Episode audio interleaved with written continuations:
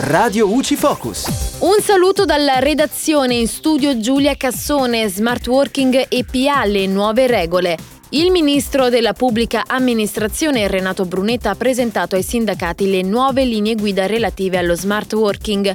In base alle nuove disposizioni la modalità di lavoro agile potrà essere consentita solo 5 giorni a settimana, alternando però con il lavoro in ufficio. In nessun caso può essere utilizzata un'utenza personale o domestica del dipendente per le ordinarie attività di servizi. Al lavoratore deve essere infatti data l'idonea dotazione tecnologica, inclusa la connessione internet fornita dal datore di lavoro.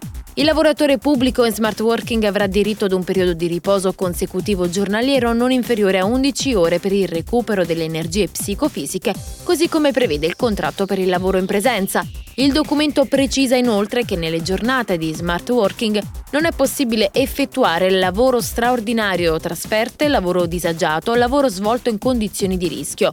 Se a causa di problematiche di natura tecnica e o informatica il lavoratore non riesce a svolgere la propria attività, dovrà comunicarlo tempestivamente al proprio dirigente che potrà decidere di richiamare il dipendente in presenza.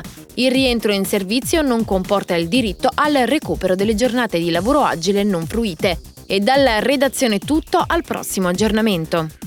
Radio UCI.